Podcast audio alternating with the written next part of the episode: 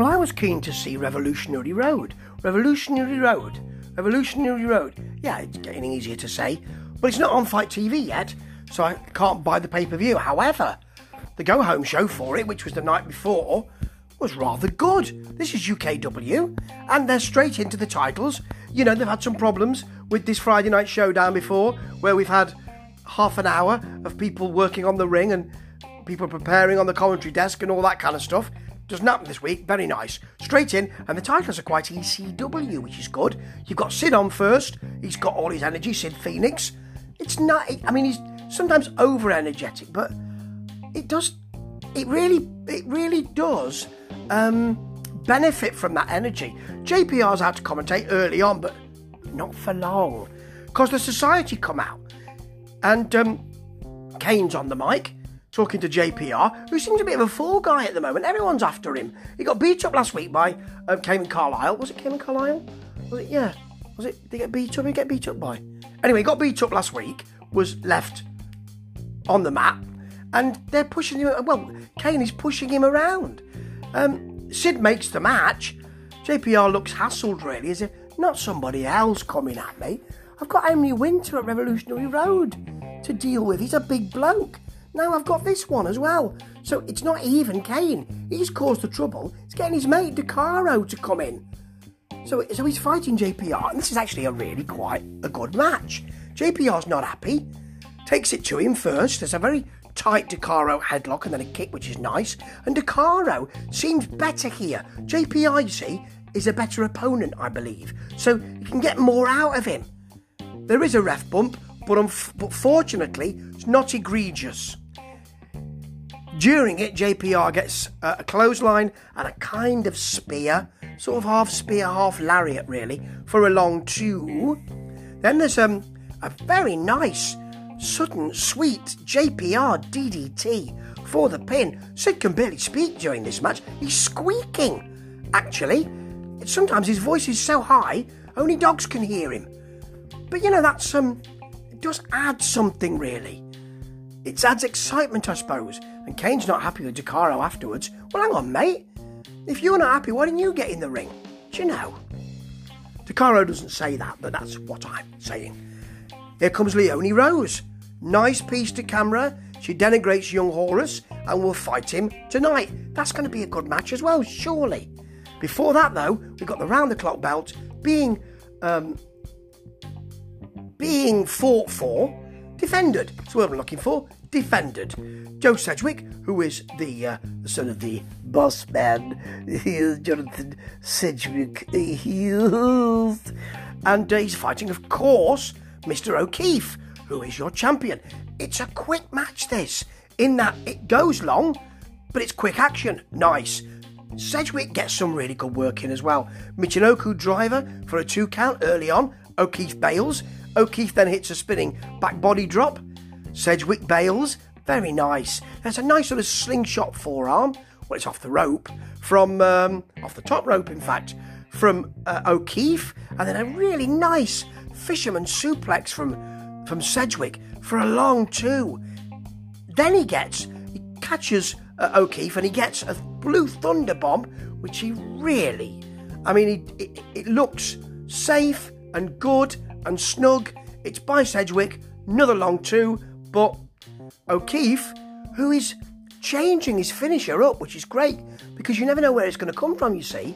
If you're thinking, well, he's going to get that sort of standing clothesline thing, the hammerlock clothesline, no, he hits a DDT and goes with that.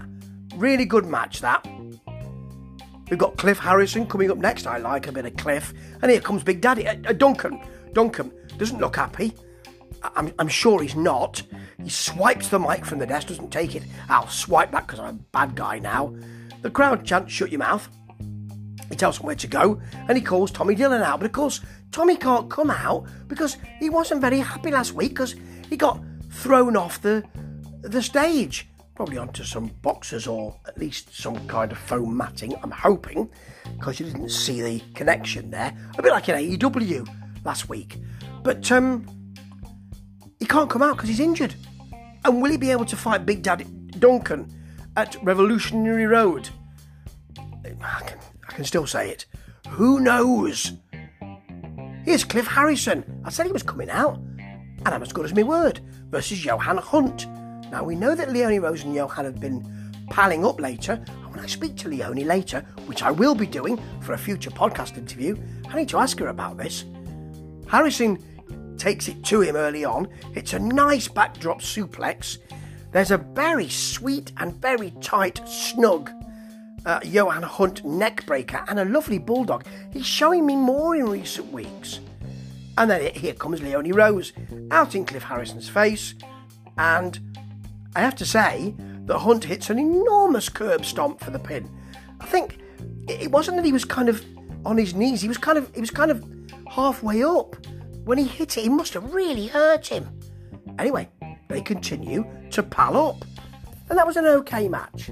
Johan Hunt showed me more. I would like to have seen more Cliff Harrison work in that because I think he's very good. But there's plenty of time for that. Ah, Winter and Carlisle. They're not happy. He's not happy with JPR. He said last time he fought him, he put him out for ages. I think he said 14 years or something. No, I think it was a bit shorter than that.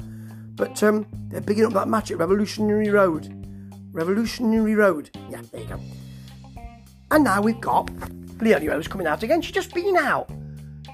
Yeah, just don't get don't get settled. Don't get yourself a cup of tea. You're back out with young Horus, who's not happy at all.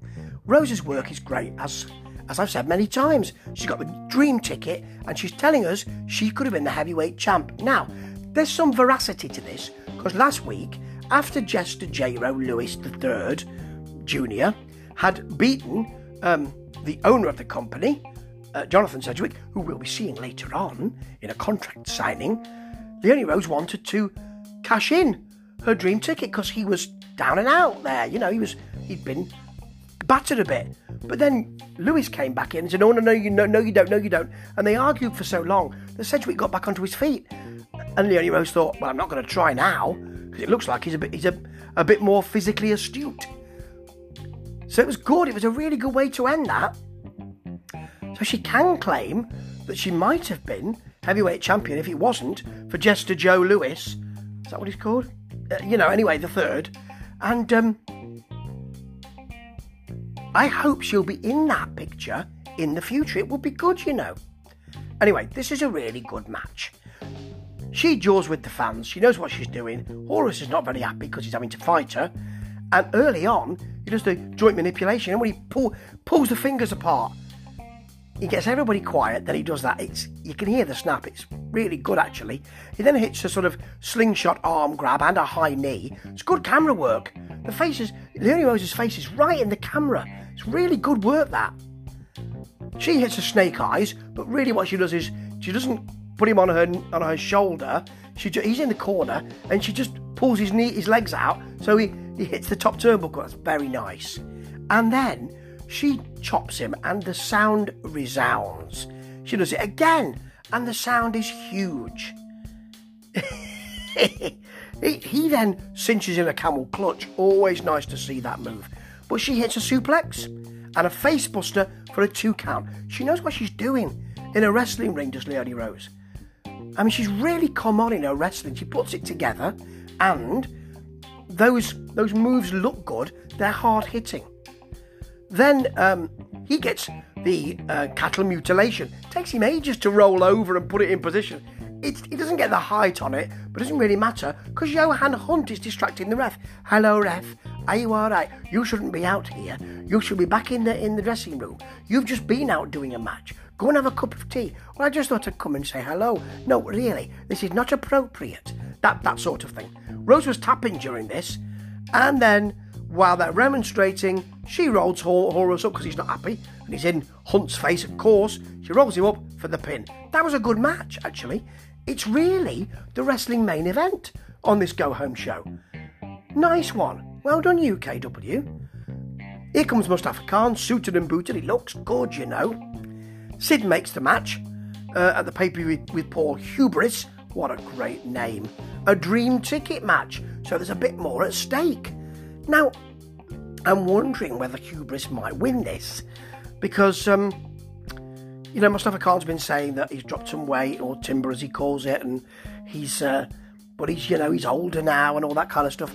Maybe he's going to get a surprise loss. That would be interesting. Okay, your main event really is the contract signing, which is all right. Lewis is very confident.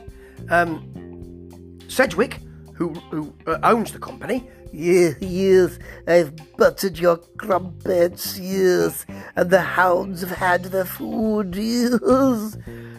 he wants it one on one. No confused Steve. Well, I mean, I mean, you are the boss man, so you can have whatever you want, can't you? Yeah. They confront each other. Then there's a handshake, and all is good. Except it isn't, because Steve smacks him with a kick, and then he walk. He turns around straight into a running knee from uh, Jester J-Ro Lewis III, which looks really good actually. And it ends with Lewis atop the ladder. Yeah, that's a great way to end. Really good way to pick up the pay per view. And this was a really nice hour. It never let up. The promos were good. There were no technical issues. And this is the best I've seen of the Friday night showdowns. Can't wait to see Revolutionary Road. Ta ta.